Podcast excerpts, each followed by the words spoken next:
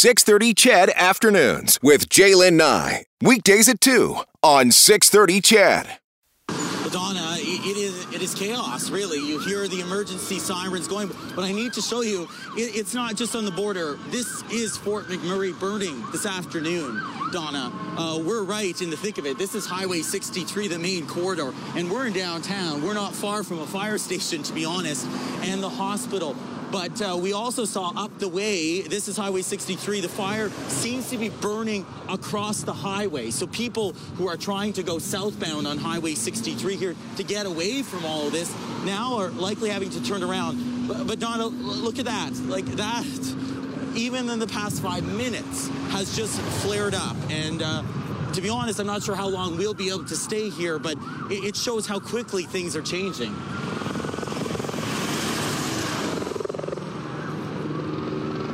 is the voice of Reid Fiest, who was the global national Alberta correspondent uh, five years ago in Fort McMurray. Reid joins me this afternoon. Hi, Reid. Welcome back to the show. Thanks, Jaylen. Reid, when you hear that, when you when you Yeah. hear what you just said, for this is Fort McMurray on fire. What does that take you back to? Yeah, I mean, lots of memories. And, you know, of course, this anniversary means um, a lot more to folks who have lost everything or did lose everything. So I just want to acknowledge that. But yeah, it was, it was actually five years to about th- these minutes that I said those things. And we reported along the hi- side of Highway 63. And uh, you know, for me, over the past couple of days, I've been kind of thinking back to to those moments, to the days that led up to them, and the days after.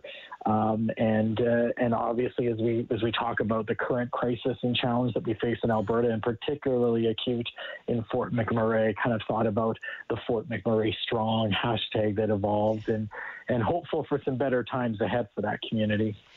Without a doubt, Reid Fiest joining us this afternoon. Now, uh, you know what I find interesting it, it was your pressure really on the company to your, your news. Your news spidey senses were going off uh, as you were having dinner with your folks on on on uh, the Sunday before this. Tell us that side of the story about, uh, you know, really working hard to to get up there. Yeah, well, you know, uh, uh, in in a situation like uh, Global National, we're obviously based in in different parts of the country, but when we're monitoring things, uh, we we flag them to our desks and to the local desk. So yeah, so uh, it was actually May first, probably later afternoon, and Sunday dinner is a pretty routine thing pre-pandemic at my parents' house, and and I noticed some of the evacuation warnings that Fort McMurray and the regional municipality of Wood Buffalo were putting out.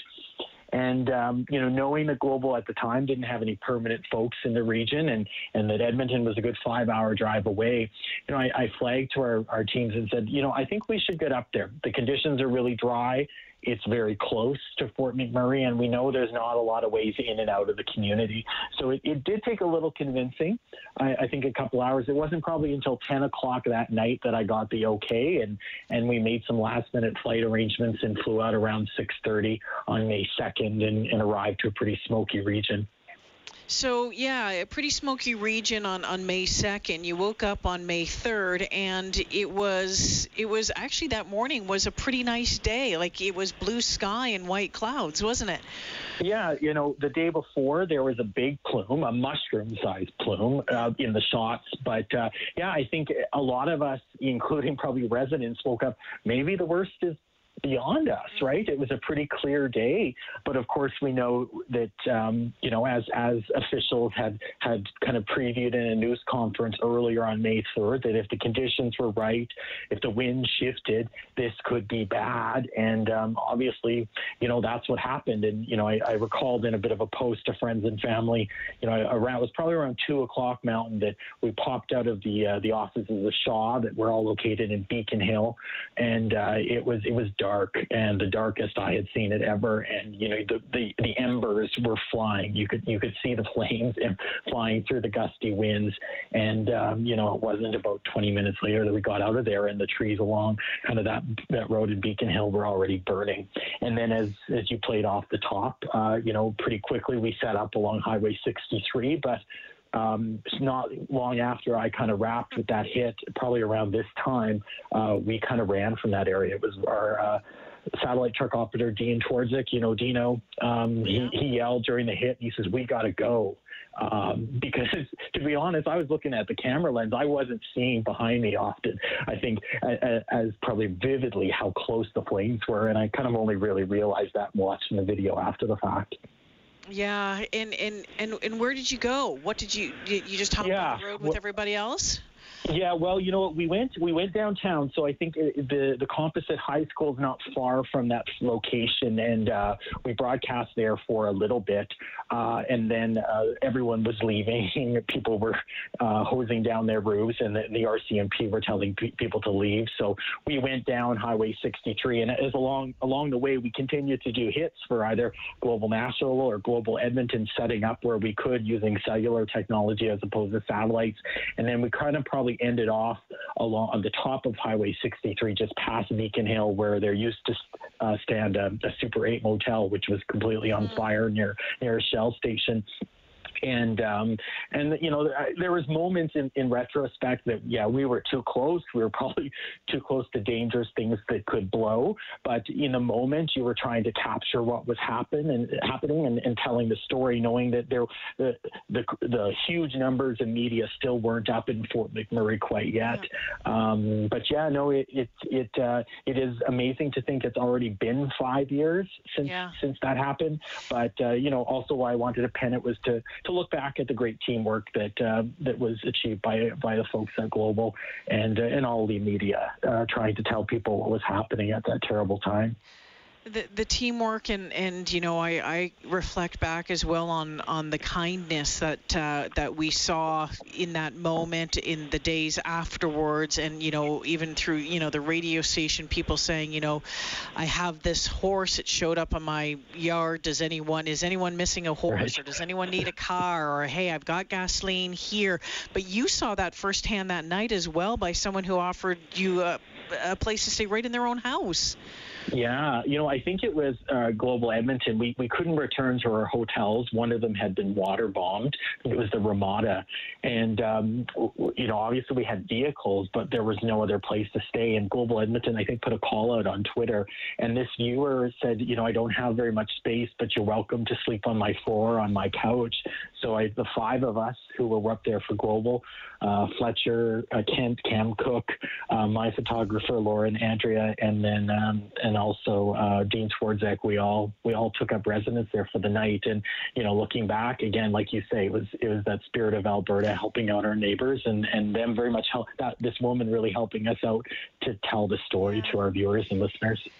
Yeah, you talk about Fort McMurray strong, about Alberta strong uh, through all of this. You know, five years later, Reid, is that is that kind of your overwhelming, um, you know, top of your head thought about about that experience, about what what uh, what the community of Fort McMurray went through and what you saw?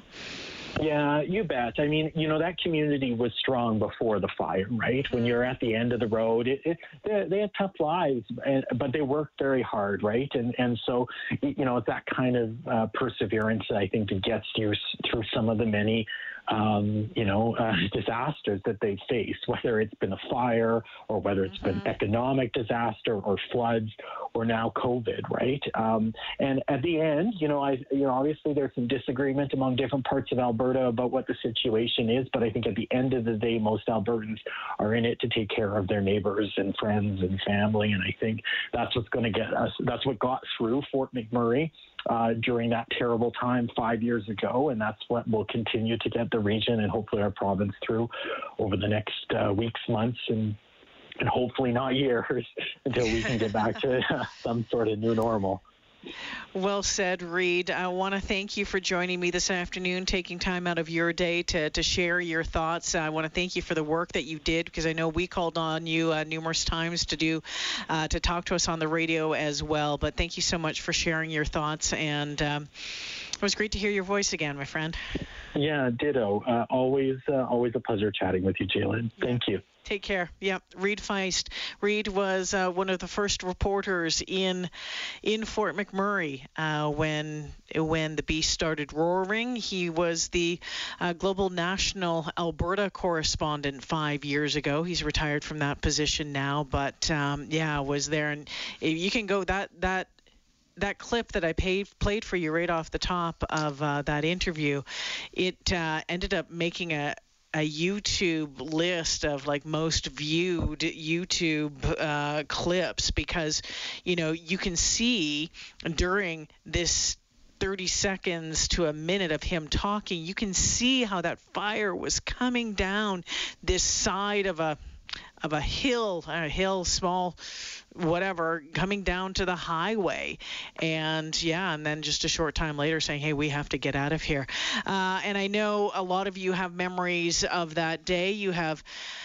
Uh, and some of you might not want to talk about it. Others do. If you want to share it, 780-496-0063. Want to remind you that tonight that uh, Global News will be airing a, a, special. It's called Fort McMurray Adversity and Resilience. It can be seen live on Global Edmonton at 6:30 this evening, and you'll also be able to hear it on our sister station, Global News Radio 880.